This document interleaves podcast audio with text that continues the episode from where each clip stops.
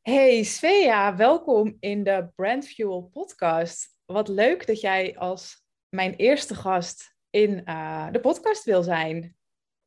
Dankjewel. Ik voel me heel vereerd dat ik als eerste gast in een podcast mag zijn. ja. Um, nou ja, misschien leuk om even in het kort uit te leggen hoe wij elkaar kenden, kennen. Want um, ik ken jou eigenlijk van Instagram. Uh, zo, uh, zo, zo hebben we een keer afgesproken. En uh, inmiddels kennen we elkaar al drie jaar. En um, heb jij ook mijn hele mooie bread story geschreven? Klopt, klopt, klopt. Ik was al aan het nadenken van, ja, hoe kennen we Ik weet eigenlijk al helemaal niet meer hoe dat precies is gegaan. Maar voordat we bij mijn brandstory, jij hebt mijn website gemaakt, mijn allereerste website. Ja, dat klopt. Ja, nou dat was inderdaad omdat jij een, een post had geplaatst dat je op zoek was naar uh, leuke samenwerkingen. Ja. Ja. En ja, daar heb ik toen een keer op gereageerd en zo ontstond inderdaad jouw eerste website.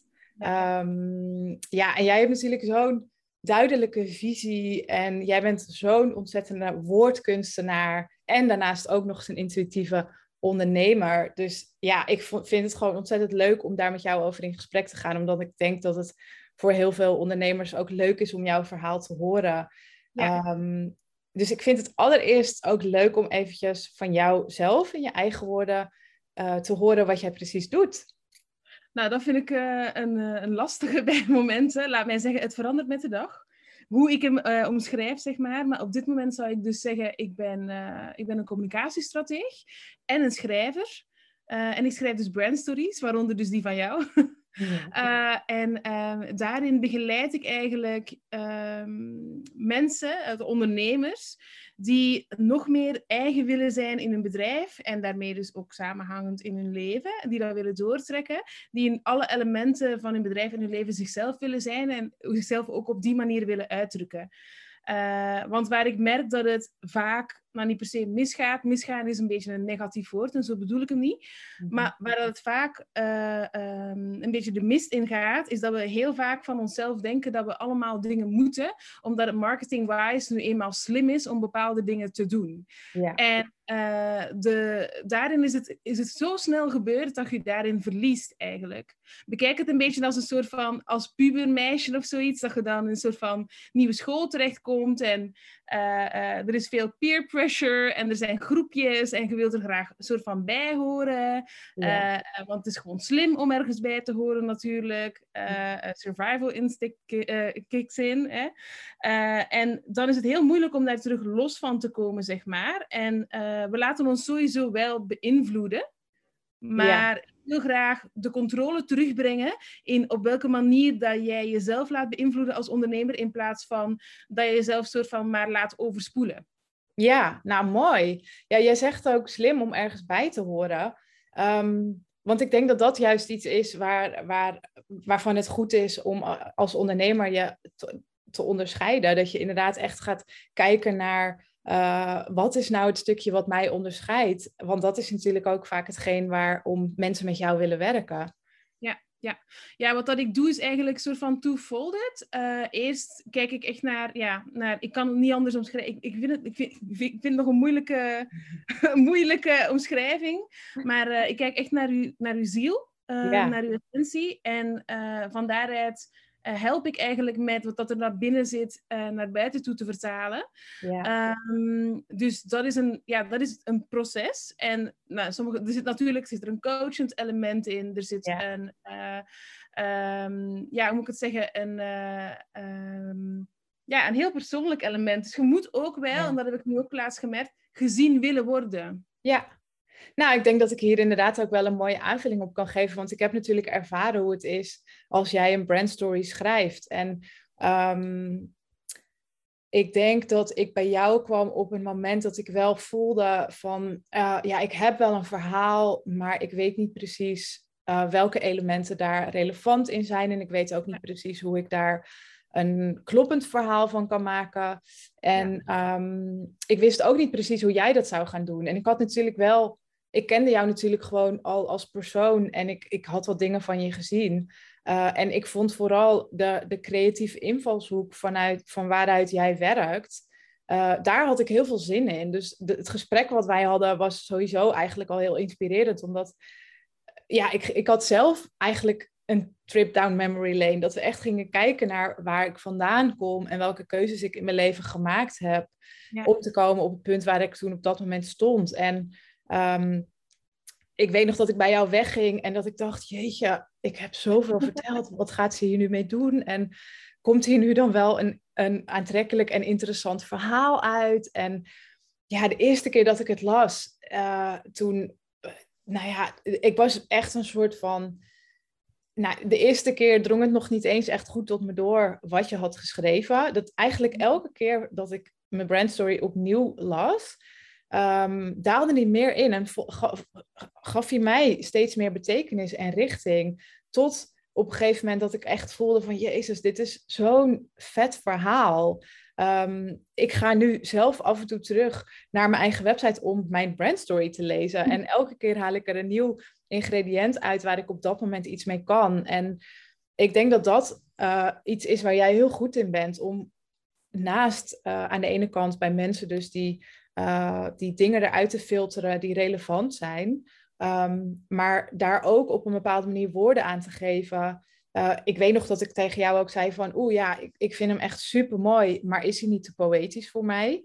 Ja. Um, ja, want ik ben zelf best wel, mijn schrijfstijl is heel kort door de bocht en concreet en snel to the point. Dus die brandstory is natuurlijk daar een beetje een tegenhanger van. Maar tegelijkertijd um, vind ik dat nu juist ook heel mooi, omdat er ook een stukje um, ja, verbeeldingskracht in zit. Weet je wel, iemand die het leest kan er ook een beetje bij wegdromen en kan ook er weer iets uithalen waar, waarvan, ja, waardoor je geïnspireerd raakt. En ik denk dat, dus jouw gave om uh, dat intuïtieve in te zetten uh, en daar een verhaal van te maken, maar daarnaast ook gewoon je kennis en je strategie inzetten. En inderdaad dat, dat stukje coaching om iemand ook aan te sturen, um, dat daar ben je gewoon heel goed in. En om, om er dan dus ook een verhaal van te maken wat echt toekomstgericht is. Dus waarbij je zelf eigenlijk een beetje kan intappen op die next level van jezelf. Die aan de ene kant zelfs een beetje spannend is om te lezen als je hem voor, het eerste, voor de eerste keer leest. En op een gegeven moment voelt van, dan ga je daarin groeien. En dan, ja, ik heb gewoon bewondering voor dat je dat kan. Nou, thanks. Complimenten. Um, ik denk, ik denk dat, dat het altijd, dat het wel echt heel duidelijk mijn intentie is uh, om... Um, een ziel heeft geen lagen en heeft geen... Uh, uh, geen next level of zo. Dus um, op die manier, ik, ik, ik schrijf hem altijd op iemands potentie. Natuurlijk ook vanuit het kader dat iemand dingen aan mij vertelt. Ik ben geen helderziende of zo. Ik, nee. ik, denk dat gewoon heel goed de juiste vragen kan stellen. En dat ik het ook belangrijk vind dat jij de ruimte voelt om het volledige plaatje te vertellen aan mij. En, uh, en ik denk ook wel dat heel veel ondernemers, als het gaat over communicatie in het algemeen en als het gaat over het delen van jouw verhaal, want het gaat niet, hè, voor de goede orde, niet alleen maar over chronologisch, soort van wat er op je Wikipedia-pagina zou staan, nee. uh, uh, maar eerder over wat dat uw visie is en wat dat uw richting in het leven is en wat dat jij belangrijk vindt en op welke manier dat je dat doorgeeft in je onderneming. Ja. Ik denk dat er heel vaak dingen zijn dat wij als ondernemer niet zien van onszelf, omdat ze één, best wel natuurlijk komen. Ja. Dus dat we niet zien dat er überhaupt een USP is. Ja. En dat we dan daarmee samenhangend ook niet weten, of ook niet uh, eh, 100% het makkelijk vinden, laat het ons zo zeggen, om dat ook op een uh, gevoelsmatig juiste manier te communiceren. Zeker. Dus Um, dat is denk ik een beetje de, hetgene wat, dat, wat dat mijn intentie is om daarop terug te komen met een brandstory en met algeheel ja. communicatie als ondernemer aan zich, ja. is letterlijk om u de sleutel in handen te geven en u te laten zien, kijk, ik verzin geen verhaal, het is geen fictief verhaal, het is, uh, uh, het is letterlijk uh, wat dat jouw ziel hier te doen heeft en mij ja. komt vertellen. En uh, uh, wat samenloopt natuurlijk met de, de bewuste stukken en met letterlijke onderdelen van, hè, in, in jouw geval, de, de zoektochten naar jezelf eigenlijk in Italië bijvoorbeeld, die daarin ja. is meegenomen. Ja. Het is, geen, het is geen, geen uit de lucht gegrepen verhaal. Dus ik wil nee. ook dat je dan daarin ziet dat, dat dit is wie jij bent. Ja, ja, zeker. En juist ook dat stukje potentie wat je zegt, dat, dat ziet iemand anders soms sneller van jou dan dat je dat zelf ziet. Ja, 100%. 100%. Dat is ook sowieso waarom dat ik het wel um, heel belangrijk vind om, om, om mezelf ook als ondernemer, en jij hebt dat ook, uh, je te blijven omringen met mensen die niet per se altijd dezelfde mening hebben over dingen, of die Ehm, misschien vanuit een, andere, eh, vanuit een andere invalshoek dingen bekijken. En ik vind dat heel rijk. Ook al ja. heb je daardoor dan soms discussies of meningsverschillen of een beetje, weet wel, vuur. Ja. Dan, dan nog is het eh, super, super, super interessant om om ook uzelf te laten bekijken door andere mensen, te laten, eigenlijk uzelf te laten zien aan andere mensen, eh, zodat zij u op hun manier kunnen interpreteren en spiegelen en dan komt dat weer bij u terug. En dat vind ik zo waardevol, ook aan een community, ook aan een groepstraject. Zit jij nu ook niet in een groepstraject of is dat een één op één?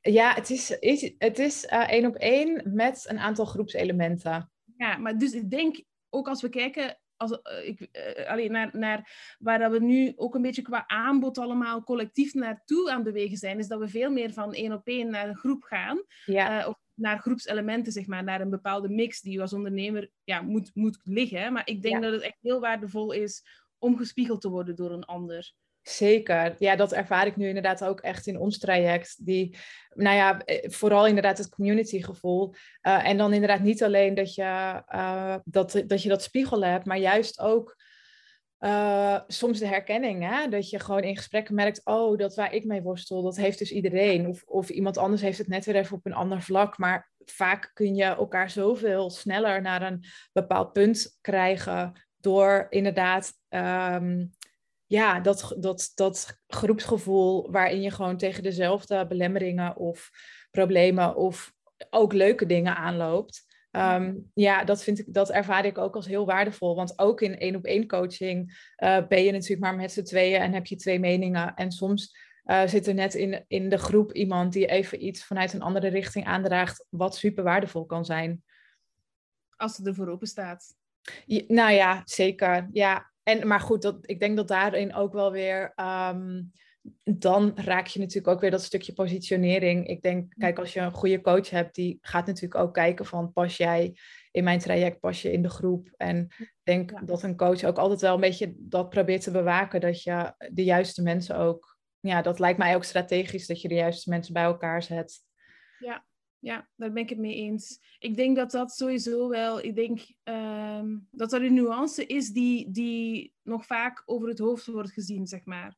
Ja. Dat je wel mensen vindt die niet per se allemaal een soort van uh, op elkaar lijken. Ja. Maar dat je wel mensen vindt die elkaar onderling wel echt heel goed kunnen versterken als ze ervoor openstaan. Ja, zeker. Ja.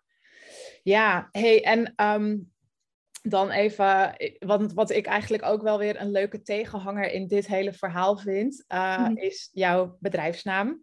Um, want dat is ook gewoon een kant van jou. Ik, uh, kun je daar iets over vertellen? Um, ik denk dat niet iedereen weet hoe jouw bedrijf heet. Oké, okay, um, mijn bedrijf heet uh, Sancel.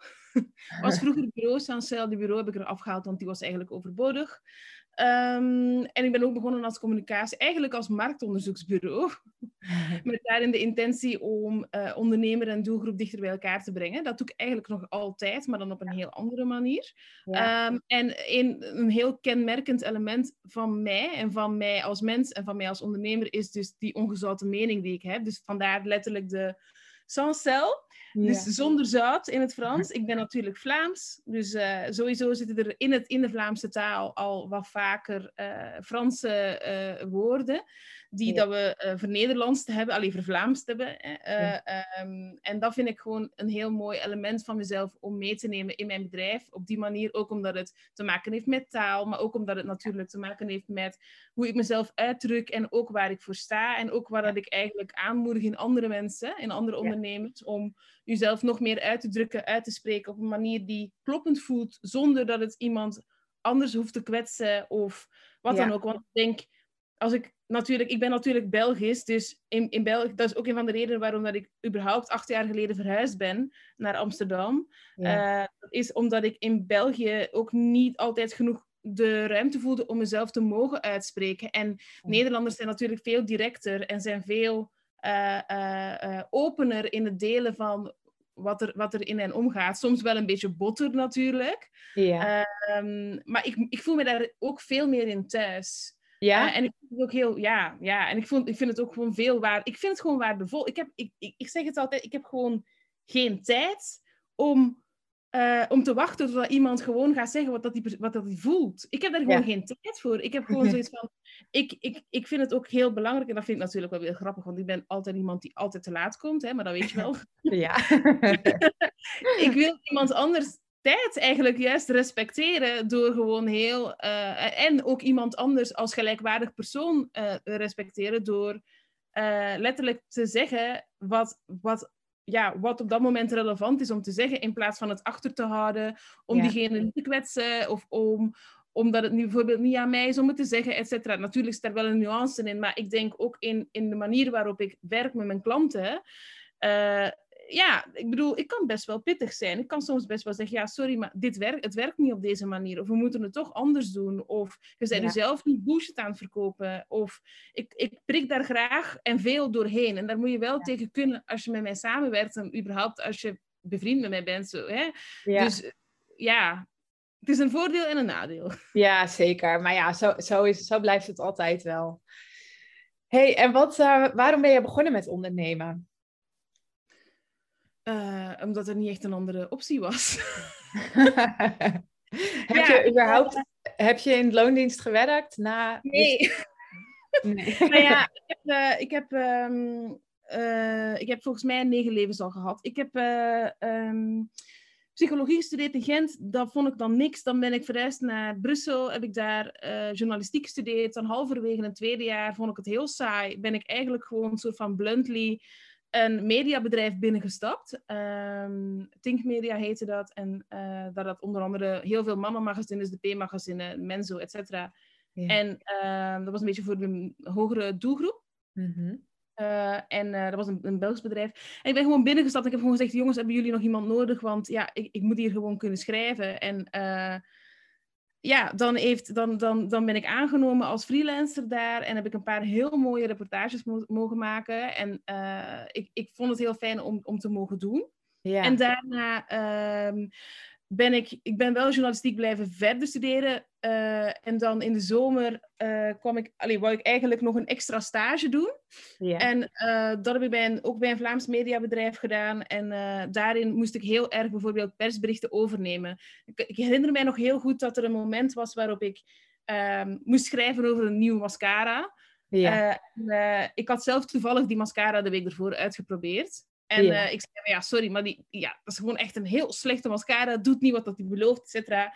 En dan zei mijn baas ook zo, ja, maar ze betalen ons ervoor om het, eh, om het te schrijven. Voor, dat was ook, toen was ik 18. Hè? Dus dat, is, dat is elf jaar geleden. ja. Eh, en toen was er helemaal nog niet zoiets als een wetgeving over influencers, et cetera. Dus je Ja. werd gewoon soort van achter het hoekje betaald. En dan leek het alsof dat je eerlijke en onafhankelijke artikelen schreef over producten en diensten en dingen die gebeurden, zeg maar. Maar dat was dus helemaal niet zo. En ik, kon, ik trok dat heel moeilijk. ja. Dus toen ben ik begonnen met mijn eigen blog. ja. Eh, eh, toen, toen het nog blogs waren, zeg maar. ja. Eh, en daarin was ik gewoon heel eerlijk, schreef ik columns over mijn leven en over wat dat ik meemaakte dan in het opgroeien, zeg maar, hè, als, als jonge twintiger. ja. Dat heette dan Le Folie Event, dus dat was dan letterlijk hè, de, de folies, dus de, de gekkigheden van een twintiger. ja. Ehm, dus dat heb ik gedaan. Dan heb ik daar een, een ehm, heb ik daar, eh, een jaar later heb ik daar de Zalando Newcomer Awards mee gewonnen. Eh, ben ik daar finalist eh, mee geweest voor het magazine van Flair. Ik weet niet, volgens mij hebben jullie dat wel ook in Nederland. Ik weet het niet meer. ja. Volgens mij wel. Maar goed, dus dat soort dingen, dus daar was ik best wel succesvol mee. Maar ik vond het heel Ja. moeilijk. Dus, in, die, in die zin was het dus ook mijn eerste ehm, kennismaking met het ondernemen. ja. Eh, omdat, dus laat ons zeggen, het is eigenlijk niet per se vanuit de rebellie, want dat zal je vast wel herkennen, vanuit de rebellie beginnen met iets, maar vanuit een, eh, vanuit een, deels vanuit de rebellie, natuurlijk van, ja, eh, niemand kon mij vertellen wat ik moet doen, wat ik wel moet doen, ik zal het zelf wel, weet wel, dus dat. ja. Maar anderzijds ook vanuit ehm, de behoefte om, eh, om meer ruimte te creëren voor een andere mening dan wat er op dat moment geldend en leidend is in, is het nu in onze ondernemerswereld, is het nu in de maatschappij, is het nu in de wereld. ja. Ehm, om, voor, voor mij was dat een heel sterke, en ook vanuit een bepaalde rechtvaardigheid en een gelijkwaardigheid. Ik vond het niet eerlijk. ja. Dus eh, ik vind dat mensen recht hebben op eerlijkheid. Ja. En ik denk dat, ik denk dat dat het... Ik vind dat een hele mooie vraag wat je nu net stelde. Want ik had het eigenlijk op die manier nog niet zo uitgesproken. Maar ik vind dat mensen echt recht hebben op eerlijkheid. En ik vind dat dan nog veel te weinig gegeven wordt. En mensen hebben daar niks aan als iemand niet eerlijk is. Ja. Al is het goed bedoeld. Dus dat is een beetje het eerste deel van het ondernemen aan zich. En toen merkte ik eigenlijk dat ik verstrikt raakte, juist omwille van die eerlijkheid. Eh, dan Toen begonnen die deeltjes een beetje te komen van bijvoorbeeld bepaalde merken gaan nu dan benaderen. Uh, wil je dan weer hierover schrijven? Maar het moet wel positief zijn en je moet wel dit en dit en dit zeggen. En oh, ik merkte er totaal in blokkeerde. Dat ik dacht van ja, ik ga niet over die jeans schrijven als ik die niet voel. En ik, voelde mij in een hokje geduwd en nou ja, herken jij vast ook wel weer natuurlijk het in, in, een hokje geduwd voelen. En,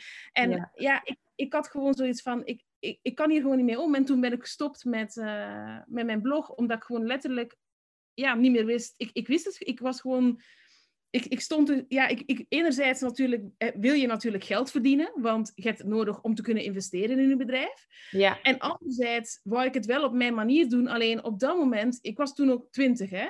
Ja. Uh, op dat moment wist ik ook nog niet zo goed. Er waren er ook nog geen handvaten voor mij om, om, om, om, om, om mijn eigen manier daarin te vinden. Dus, ja. En dan ben ik verhuisd naar, uh, naar Amsterdam, omdat iemand, omdat toen had ik ook gezegd van ja, de journalistiek, het boeit mij eigenlijk niet. Dus ik, uh, ik wil communicatiewetenschap doen. En dan had iemand tegen mij gezegd, dan ga je toch gewoon lekker naar Nederland. Daar is iedereen veel directer. Ja. Heel veel... dus ik dacht, oké. En dan, uh, dan ben ik eigenlijk in de twee weken tijd verhuisd. Ja.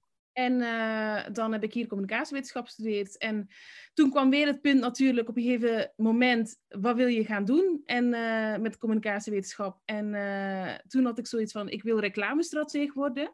Ja, dus toen ja. heb ik extra stages ook weer gelopen, omdat het best wel moeilijk is om, om als junior strateeg aan, aangenomen te worden bij een reclamebureau in Amsterdam. Dus ik ja. dacht, als ik daar alvast stage loop, extra naast mijn master, dan kan ik daar gewoon blijven hangen en dan is dat mijn eerste baan. Nou, dat was dan het plan. Nou, dat had ik dan gedaan. En halverwege die stage kwam ik er eigenlijk achter dat ik heel bluntly geen chips wou verkopen aan millennials.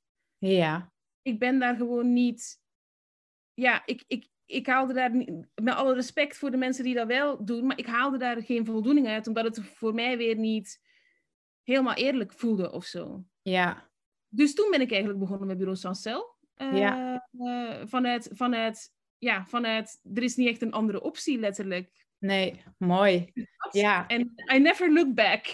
nee, ja, wat fijn. Hey, en hoe speelt intuïtie voor jou ook een rol hierin? Want het klinkt ook wel, ja. Um, nou ja, je hebt natuurlijk een heel sterk rechtvaardigheidsgevoel en een soort van, ja, je wilt ook een beetje die, die branche opschudden, lukt het, lijkt het bijna. Um, uh, maar ik kan me ook voorstellen dat hier heel veel intuïtie in zit. Ja, nou ja, um, ik, ik, ben, ik, ben, ik kom uit van, vanuit een hele masculine manier om vanuit het, uh, het leven te bekijken en vanuit, uh, vanuit het ondernemen zelf heel erg hard werken, forceren, doelgericht, geen ruimte voor. En natuurlijk, ik, mijn werk is juist heel emotioneel hè, en ik ben ook op dit moment zelfs expert in emotioneel relevant communiceren. Ja. Dus uh, uh, ik heb daar zelf een hele weg in moeten afleggen. En ik ben hier nog steeds aan het afleggen om elke keer weer die connectie te maken tussen mijn hart en mijn hoofd. En, uh, en, en mijn lichaam ook vooral. En aan te voelen wat wel, wat wel en niet goed voelt voor mij om te doen. En ja. op sommige dagen heb ik daar meer connectie mee dan, dan in andere dagen. En ehm, het is echt een vallen en opstaan voor mij nog altijd. En, en sommige dingen kunnen heel logisch klinken. Of bijvoorbeeld heel goed zijn voor je ego. Mm-hmm. Dat je denkt van, oh ja, ik ga hier geld in investeren. Of ik ga dit doen. Terwijl het eigenlijk gewoon meer vanuit een FOMO is. Of meer vanuit een, een, um, een, ja, een ego-dingetje van hier kan ik lekker veel geld mee verdienen. Maar goed, wat levert het mij uiteindelijk op? En als ik dan weer terug kan koppelen naar mijn gevoel, dan besef ik eigenlijk dat dat soort dingen allemaal meer ruis zijn dan dat het echt um, dienend is. Ja. Natuurlijk is alles wel dienend in een bepaalde vorm, maar dan, dan ja, ik denk dat, dat mijn intuïtie op dit moment mij heeft gebracht, tot waar ik nu ben natuurlijk, en dat het mij vooral heeft geholpen om geen, om zo min mogelijk ruis te hebben en uh, uh, zo, zo, zo, zoveel mogelijk mezelf te kunnen zijn en ontplooien. Ja. In mijn eigen Hoe Ja. gaat het jou? Sorry, de connectie viel volgens mij heel even weg. De, die laatste zin hoorde ik niet. Ik, ik vroeg eigenlijk gewoon, hoe gaat het bij jou?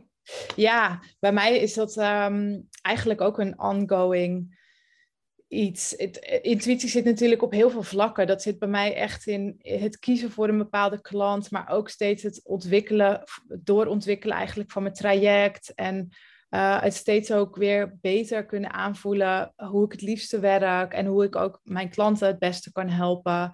Ehm, en ja, dat zit hem ook echt, dat, ik weet niet, dat zit in mijn lichaam, maar dat, dat uit zich ook wel door bepaalde, uh, soms gewoon woorden of zinnen of uh, dingen die ik, die, nou ja, misschien een stem die ik dan hoor, um, maar ook een gevoel wat het kan zijn.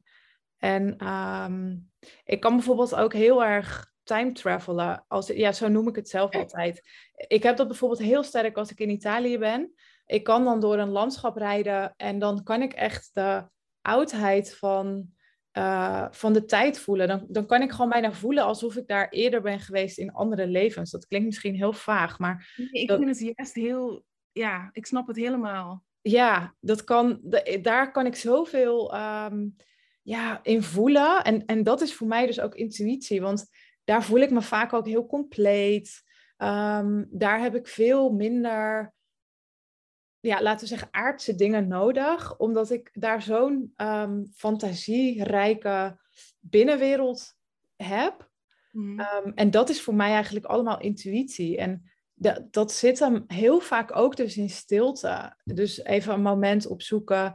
Um, uh, om, om ja, echt die stilte in mijn hoofd te creëren. Dus gewoon even zitten met mezelf. Of even wandelen zonder podcast. Of um, ja, echt. Nou, ik ben bijvoorbeeld nu weer gewoon begonnen met tekenen. Waar voor mij ook echt. Ja, dan kan ik niks anders doen. En dan vaak ook aan niks anders denken. En daar zit vaak voor mij heel veel kennis en inspiratie. Um, wat ik op allerlei vlakken in het ondernemerschap en in mijn leven kan inzetten. Heerlijk. Ja, ik heb het al geschreven. Uh, ja. Dus ja. ik snap, ik, ik, denk, ik, denk, ik denk dat we uh, ik, wat, dat het, wat dat het mooie is, denk ik, aan intuïtie, is dat je er eigenlijk helemaal niet zo heel veel mee voor hoeft te doen. denk dat, dat, de, de, grap is juist dat je, dat je heel veel mensen hebt die juist op alle soorten manieren connectie met zichzelf. Ik was zelf ook zo. Hè, ja, oké, het doel van deze week is connectie met mezelf. Oké, okay, to do Wat kan ik even doen? Maar dat, zo werkt het mee, doorgaans helemaal. Het kan wel helpen om, om, om te weten welke acties kan ik uh, ondernemen om om, om die connectie met mezelf aan te gaan, dat is natuurlijk een ander verhaal. Maar letterlijk, ik denk dat het belangrijk is om, om, om te weten als ondernemer en als mens, ik hoef eigenlijk helemaal niet zoveel te doen Klopt. om naar mezelf te kunnen luisteren. Ik hoef, zoals dat jij net zegt, alleen, nog maar, alleen maar uh, stil te zijn. Ja. En stilte, te, of stilte en ruimte te creëren om naar mezelf te kunnen luisteren. En ja. dat is zo'n geschenk. Ja, dat is heel belangrijk. En inderdaad ook wat je zegt, het is heel belangrijk om de manier voor jou te vinden die jou daar naartoe brengt. Ja. Ja. hey, en um, een uitspraak van jou is bijvoorbeeld: ik zie marketing en communicatie als strategische zelfexpressie in plaats van het te baseren op hoe het hoort. Dus bijvoorbeeld door middel van funnels, scripts, templates. Uh, je eigen visie genoeg ruimte geven. Kun je hier iets over vertellen, uh, hoe je dat door kan vertalen in je communicatie? Um, nou ja, eigenlijk, ik vind het wel mooi dat, dat, dat, we, dat we net over intuïtie hadden, want het gaat letterlijk over de eerste stap is altijd, maar niet uit in welke eh, fase van het ondernemen dat je zit, altijd genoeg ruimte voor jezelf creëren in je bedrijf om jezelf te kunnen uitdrukken. Ik heb nog niet, niemand gekend die, die, die in een klein hokje vastzat en die dan zei, nou, nu voel ik genoeg ruimte om mezelf uit te drukken. Ja. Um, de eerste vraag, denk ik, dat je zelf moet stellen is: heb ik genoeg ruimte op dit moment in mijn bedrijf? En dat wil dan ook zeggen, hè, dan, dan, dan, zit ik weer in mijn strateegrol natuurlijk. Uh, heb ik genoeg ruimte in mijn doelgroep, in mijn aanbod, in uh, de manier waarop ik mijn bedrijf indeel, letterlijk time management, et cetera. Heb ik daar genoeg ruimte in? Ja. Uh, en zo nee, wat kan ik daarin in veranderen? Ik denk dat dat een hele belangrijke is. Mm -hmm. um, en ik zou zeggen, ja, de tweede stap is gewoon praten met mij. Ja, nou, dat nee, vind ik, denk, een hele mooie. Sowieso, uh, um, dan, dan dus naar uw intuïtie te kunnen luisteren en dan dus te kijken zonder oordeel naar wat er komt. Is het dan ja. bijvoorbeeld eh, iemand die eigenlijk van, van altijd dacht, nou, ik wil gewoon uh, één tweede werken, ik wil parttime werken. en dan komt er toch uit, ja, die, die persoon wil dan toch meer werken bijvoorbeeld. Dat kan ook. Ja. En dus zonder oordeel daarnaar luisteren en daarnaar kijken. Dat is voor mij ook zelfexpressie. Je, ja. zelf, je moet zelf kunnen zijn in je bedrijf voordat je zelf kunt zijn in je communicatie. Ja, dat vind ik een hele mooie. En vooral eigenlijk ook het stukje, um, ik denk dat iedereen zich daar wel in herkent. Zeker als je net begint met ondernemen, maar je loopt daar ook nog wel eens tegenaan als je alweer wat gevorderder bent.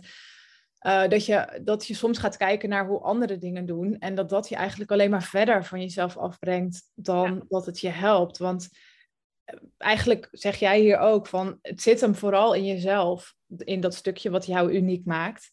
En daar de ruimte aan geven, dat gaat ervoor zorgen dat je communicatie um, uniek wordt.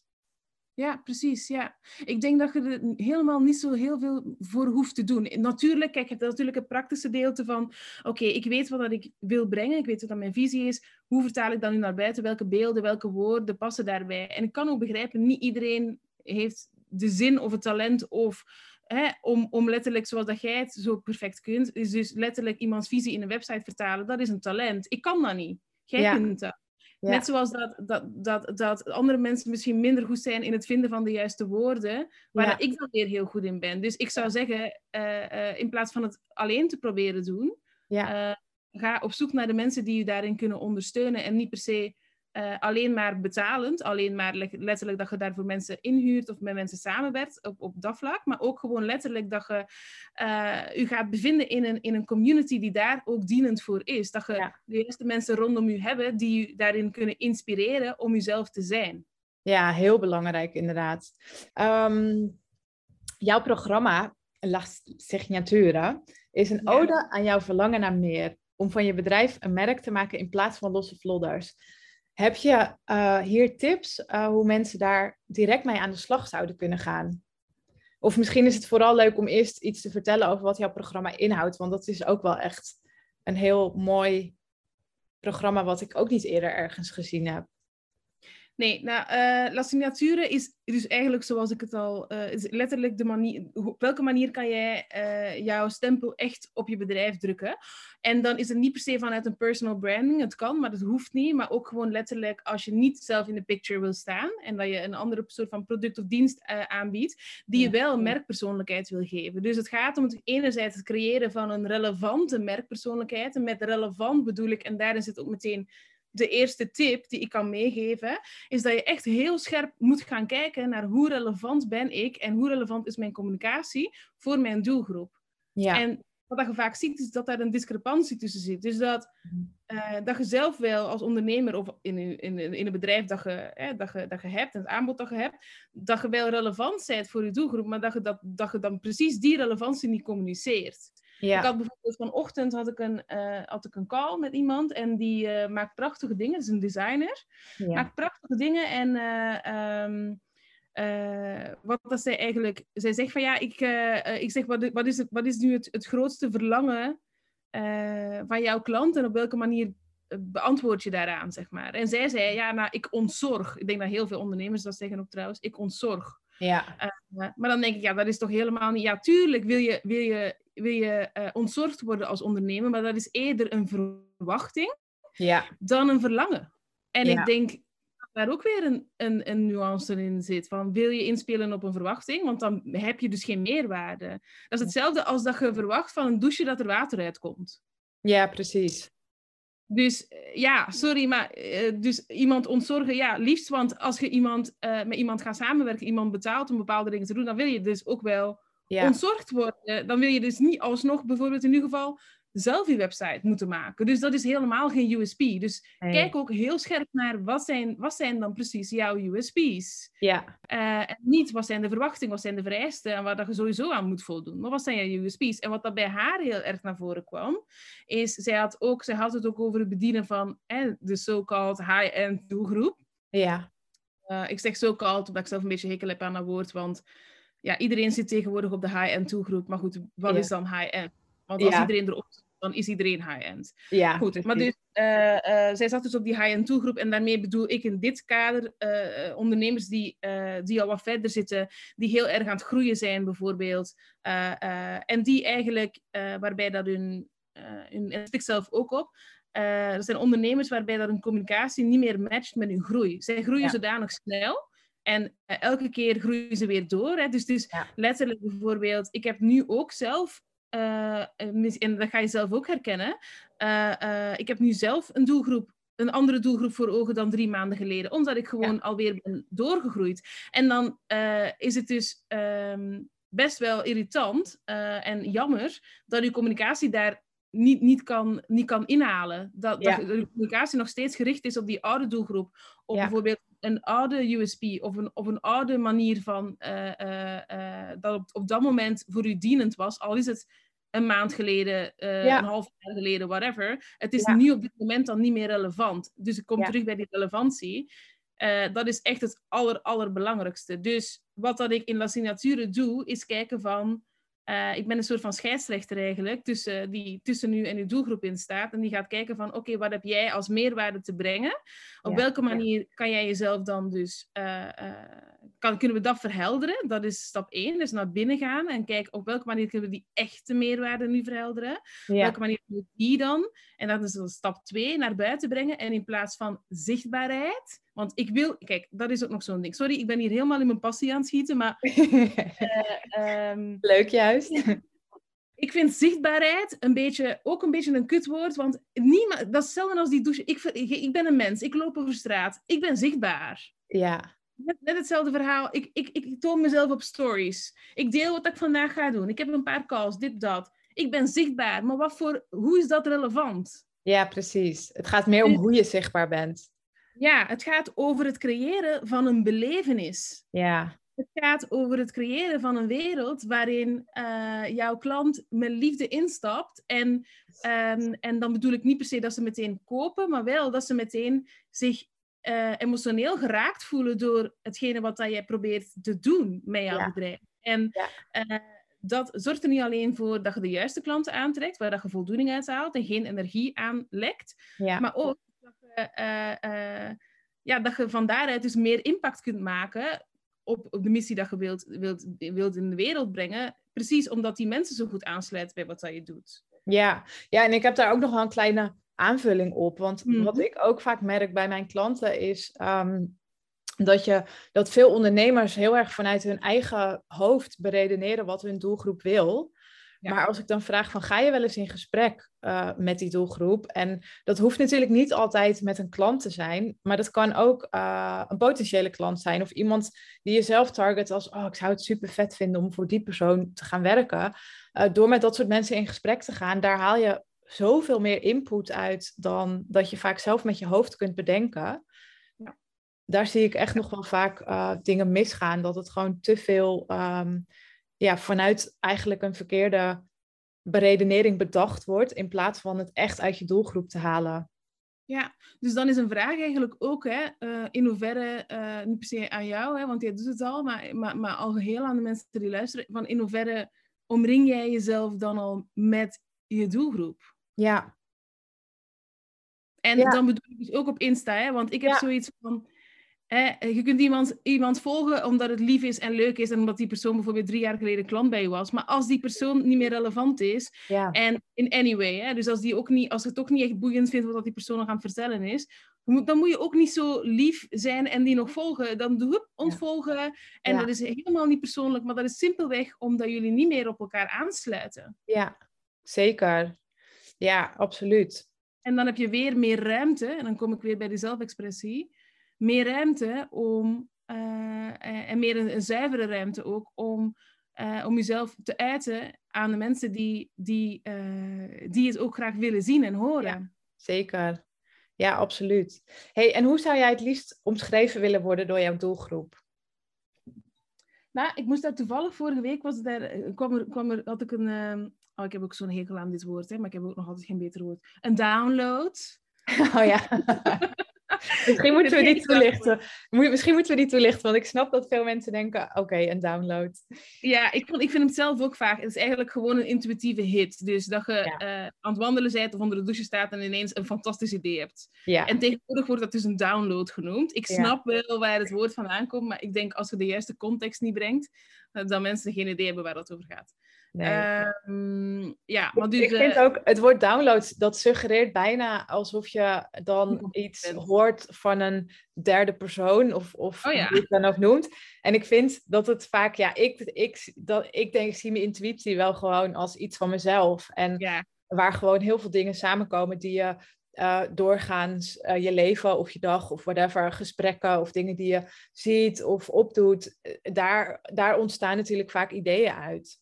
Ja, ja, ja, nee, precies dat dus. Dat, dus eigenlijk is het gewoon letterlijk een intuïtieve uh, gedachte dat je hebt, dat, dat oppopt, zeg maar. Ja. Nou, dus hoe dat ik graag omschreven wil worden, is eigenlijk uh, letterlijk... Uh, ik zie zo'n krantenartikel voor mij waar dat dan in staat. Svea is het creatieve brein achter merk X en merk Y. Ja.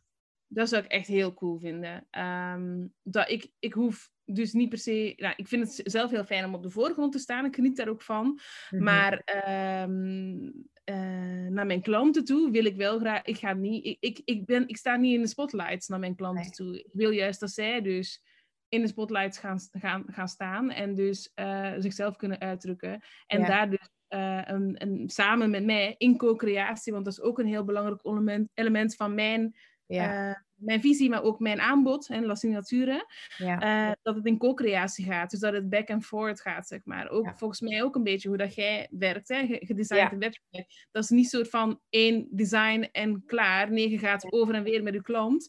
En op die manier uh, shape je eigenlijk je, je product tot het gewenste eindresultaat. Ja, zeker.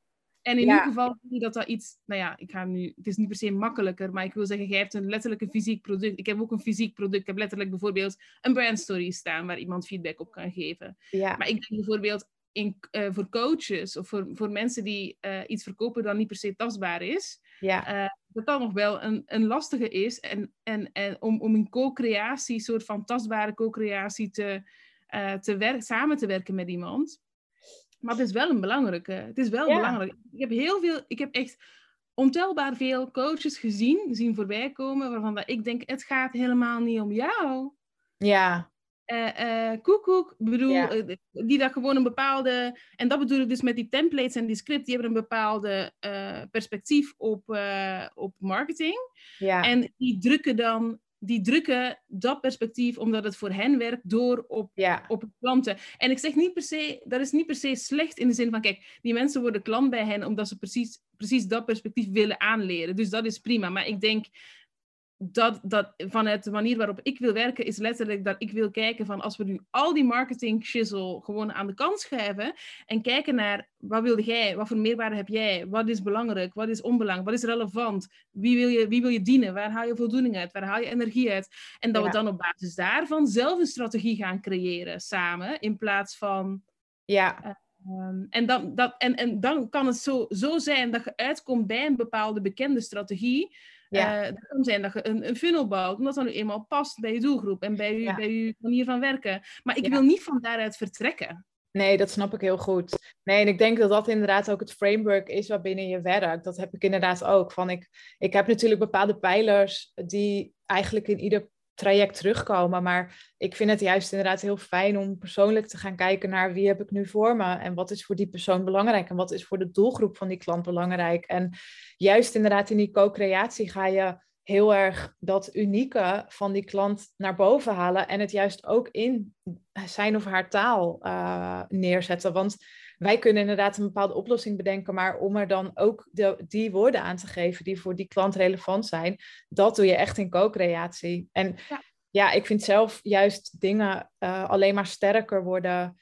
um, naarmate je daar dus samen over en weer. Uh, ja, ik heb ook wel eens bijvoorbeeld dat ik met een homepage bezig ben en um, dat ik bijvoorbeeld eh, op een gegeven moment in één stuk een beetje vastloop en dan gewoon heel even met de klant kijk van, nou, ik ben dit aan het doen en ik zie dat ik hier even in vastloop. Hier loopt iets niet lekker, dan is het soms iets in de tekst of het is soms in een beeld of soms is het iets in een volgorde. En juist om dan even zelf te kijken naar, oké, hier hebben we nog even iets nodig. Ehm, daar wordt je klant ook alleen maar blij van. Want die zien dat vaak ook. En ik denk dat dat ook het fijne is van een intuïtieve manier van werken. Dat je vaak dus ook gewoon voelt als iets wel of niet klopt. Ja, ja dat is het. Dat, ik, ik heb daar niks aan toe te voegen. Ja, mooi. Um, ja, wat, wat doe jij zelf om jouw schrijfstijl steeds verder te blijven ontwikkelen? Hoe, hoe zorg je ervoor dat het niet voorspelbaar wordt? Uh, goeie vraag. Ik heb daar eigenlijk geen antwoord op. Ik schrijf echt.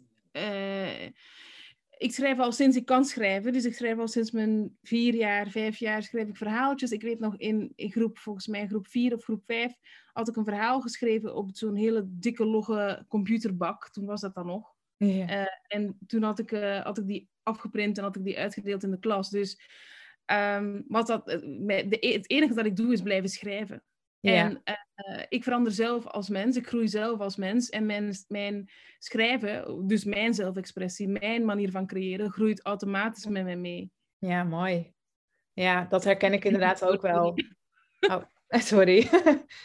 ja, dat herken ik inderdaad ook wel. Ik bedoel, ja, waarom wordt bij mij niet elke website hetzelfde? Dat is omdat je ook inderdaad weer die input van je klant gebruikt om steeds weer iets nieuws te ontwikkelen. Mm -hmm, Hey, en zijn er merken die jou enorm inspireren? Uh, de eerste wat ik aan denk is Aesop. Uh, oh ja. Hoe dat ik het juist uitspreek. Uh, ja, de cosmetica. Ja, omdat ze dus de meeste, de meeste winkels hebben hier een winkel in Utrechtse straat en die is gewoon ingericht als een pharmacy. En dat vind ik zo cool, ja. want het is wel, het is letterlijk een belevenis. Elke keer weer als ik voorbij die deur passeer, denk ik, ja, hier wil ik naar binnen. Ik, ja. ik, van, ik, ik, word, ik word er naartoe getrokken. Ik vind het heel cool als letterlijk een winkel uh, een wereld op zich wordt, zeg maar. Als je letterlijk door elk element van uh, je communicatie, dus letterlijk ook door hun interieur, is ook een vorm van communicatie, ja. dat het daarin zo wordt doorgetrokken. Dat maakt dat het een gelaagd merk is en dat maakt ook dat je uh, een klant helemaal die volledige belevenis kunt meegeven. En dat vind ik heel cool. Ja, dus mooi. dat zou ik zeggen. Ja. Patagonia misschien ook wel, omdat ze natuurlijk heel erg een purpose brand zijn. Ja. Purpose zijn natuurlijk uh, uh, merken die uh, brandactivism, die, die echt actief een, een, een mening hebben over een maatschappelijke gebeurtenis. Dat vind ik altijd heel inspirerend. Dus Nike bijvoorbeeld ook.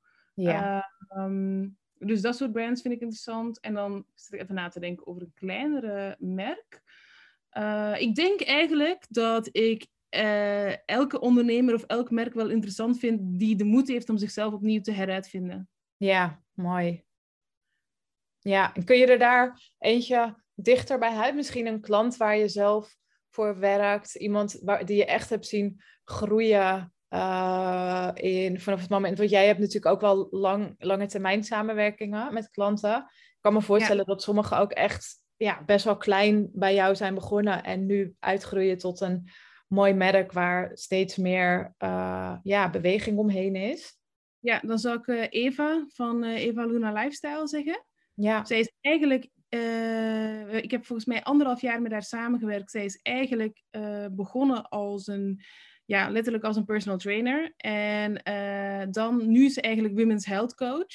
Ja. En ze is nu eigenlijk aan het doorgroeien naar een, gewoon een women's coach, zeg maar. Dus letterlijk ja. meer het totale plaatje en nog meer op het mentale stuk in plaats van alleen op het fysieke stuk te zitten. Dus dat vind ik echt heel mooi, dat ze op die manier ook zichzelf blijft uitdagen om uh, uh, om haar kennis op andere manieren aan te vullen en te delen. Ja. Dus even zou ik zeggen. En dan is er nog wel eentje. Uh, en zij is dus iemand die mij eigenlijk persoonlijk ook enorm triggert bij momenten.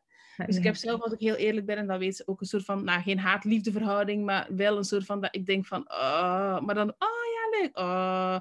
Ze ja. weet wel zo, is je dat? En dat is Anne van, Anne Hospers van Camp Bluff. Ja. ik vind dat zij zo goed het podium pakt. Dat zij ja. zo uh, uh, moedig uh, op, op haar, eigen podium, haar eigen podium opbouwt, creëert. Omdat, omdat ze zoiets heeft van, nou, ik wil niet op een ander podium staan dat ik niet groot genoeg of mooi genoeg of whatever vind. Ik creëer er gewoon zelf in. Ik ga er gewoon zelf op staan. Dat vind ik zo uh, uh, cool dat ze dat durft, dat ze dat doet. Uh, dat ze dan in, in die grootheid stapt van haar. Dat zij in heeft, dus dat. Ehm, dat vind ik ook een, een, hele belangrijke. En ik merk ook in de manier waarop dat zij is ook heel erg open over hoe dat zij ook altijd op zoek is naar meer en naar zichzelf en naar een diepe laag. En ze is niet bang om dat te delen en dat vind ik ook heel krachtig. Ja, dat vind ik ook heel stoer aan haar. En haar ehm, manier van hoe ze zichzelf vaak bevraagt, maar ook hoe ze... Uh, zij kan hele rake dingen uh, zeggen of vragen. Um, die, ja, dat, daar vind ik haar inderdaad ook heel, uh, heel krachtig in. Ja. Hey, en um, ja, waar ben je het meest trots op in je ondernemers-adventure? Oeh, dat vind ik een hele lastige. Want als ik heel eerlijk ben, dan heb ik dus uh, afgelopen um, uh, oude jaar uh, heb ik, was ik aan het nadenken van oké, okay, oudejaarsafsluiting, waar ben ik dankbaar voor, et cetera. Wat heb ik allemaal gedaan? En op dat moment vond ik niks goed genoeg. Heel erg, want ik heb gewoon een heel goede omzet gedraaid. Ik heb heel, veel, heel goed geholpen. Ik, heb, ik ben toen ook even overspannen geweest. Ja. Uh, natuurlijk. Dus ik heb best wel veel meegemaakt vorig jaar, maar toch was het een soort van blurry iets. Mm. Dat, vond ik, dat, dat wil ik, omdat je die vraag stelt, ook heel even delen. Want het is niet dat ik zomaar iets kan opnoemen waar ik heel trots op ben. En dus laat mij even zeggen, kijk, ik heb, als ik er nu over nadenk, uh, um, vorig jaar best wel. Ik heb twee nieuwe projecten gedaan. Hè. Sancel sur Mer, dat was dus het netwerkevent waar jij ook bij waart uh, op het strand voor ondernemers. Die dus niet in een soort van stomme netwerkborrel setting uh, uh, soort van gedwongen worden om kennis te maken met elkaar en over uh, en koetjes te praten, maar eerder over gewoon in een, in een mooie setting aan het strand, weet wel. Ja. Heel ongedwongen met elkaar kunnen kennismaken, heel persoonlijk ook, alles erop en eraan. dus dat was echt wel een, iets waar ik ja, veel tijd en moeite en energie in heb gestoken. Dus dat is een ding. En dan het andere project is natuurlijk Maison Sancel. En dat was dan, dat doe ik samen met mijn mama. We hebben samen een huis in Frankrijk gehuurd. We hebben nu toevallig ingekocht, maar we hebben een eh, we hebben hem vorig jaar hadden we nog gehuurd. En daar organiseren we dan workations en ook een soort van relaxvakanties. Want mijn mama is stress- en burn-out coach. Ehm, dus dat, vond ik, dat zijn twee projecten die mij heel na bij het hart liggen. Maar ik ben niet per se trots op die projecten aan zich wel. Natuurlijk voor de manier waarop ik het ook weer een wereld heb gecreëerd daar rond. Ja. Maar, um, maar ik ben trots op uh, dat ik voor mezelf heb ingezien dat de manier waarop ik bijvoorbeeld Sancel sur Mer, dat is uh, een event dat ik in drie weken tijd heb bedacht en uitgevoerd. En ik heb daar toen, ik had toen, uh, ik heb het toen uitverkocht. Er waren 50 ondernemers, volgens mij waren er dan, ik in totaal dan weer 54 kaartjes verkocht of zo. Ja. Um, dus dat was uitverkocht. Maar ik was zo moe en ik was zo kapot van de energie en van het forceren. Dat ik eigenlijk trots ben op mezelf dat ik uh, dat, van mezelf, dat aan mezelf heb kunnen toegeven. Ja, mooi. Dat, dat ik het anders wil doen. Ja, nou, ik denk dat dat een hele mooie en waardevolle conclusie is. En los van inderdaad hoe enorm knap en goed jij dat, want je benoemt het eigenlijk nu, die twee best wel grote evenementen die je gewoon hebt neergezet, wat je super uniek en, en uh, super tot in de puntjes geregeld hebt neergezet, waar gewoon, waar een ander twee maanden mee bezig zou zijn, heb jij inderdaad in drie weken gedaan. Dus ik vind dat een enorme prestatie. Maar ik kan me inderdaad ook voorstellen bij dat mentale stuk dat dat ook gewoon uh, ja, een overwinning is voor jezelf. Dat je daar op een gezonde manier naar kijkt en ook naar handelt. Ja, nou, wat dat ik heb geleerd eigenlijk vorig jaar, wat ik dan vandaar het meeste trots uit ben, is dat ik, uh, dat ik het niet meer persoonlijk uh, neem. Dat ik niet meer mijn zakelijk succes zie als een bevestiging van mijn bestaan. Oh ja, ja. Dus dat ik mag bestaan en dat ik een waardevol mens ben, los van wat ik dagelijks niet of wel doe voor mijn onderneming. En, ja. en vorig jaar was ik wel, als, als, als dat nu volledig was geflopt, of als, als er nu andere dingen waren mislukt, dan had ik dat heel erg persoonlijk genomen. En um, dat is, dat, dit, het, het ondernemen is een spel. Ja. En er zit heel veel persoonlijkheid in.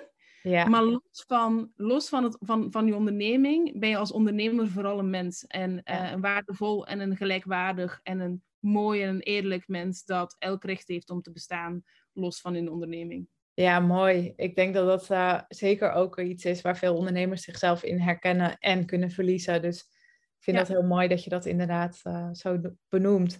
Hey, en hoe ziet voor jou de toekomst eruit? Wat is jouw stip op de horizon met Sancel?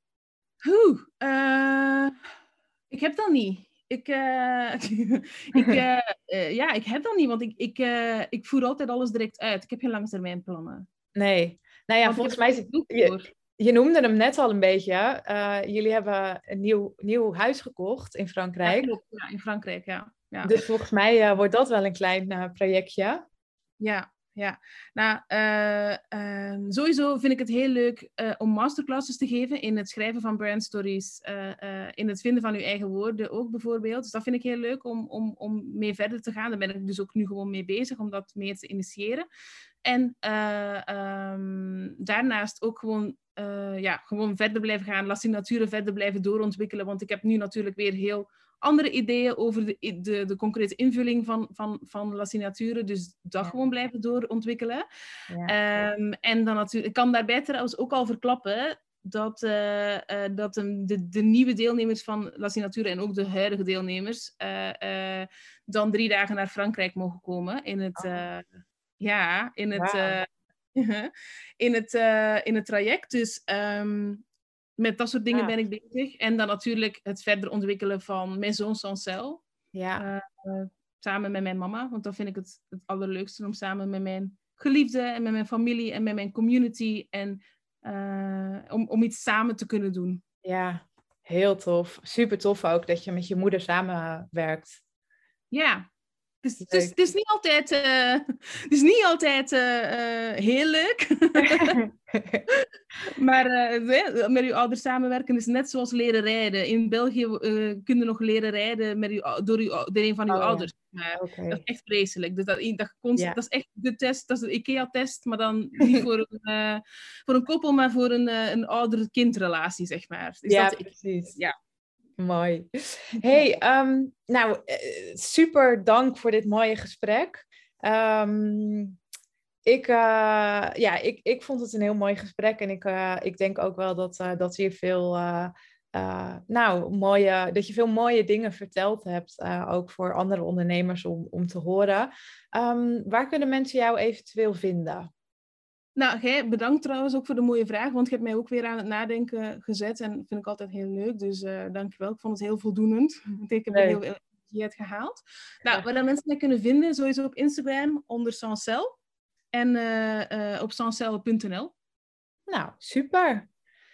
Yes. Nou, dan bedank ik jou voor dit fijne gesprek. Nou, jij nogmaals bedankt natuurlijk. Ik ben, ben heel benieuwd om het straks terug te beluisteren. En ik, ik heb er nu al zin in om het te delen. Dankjewel.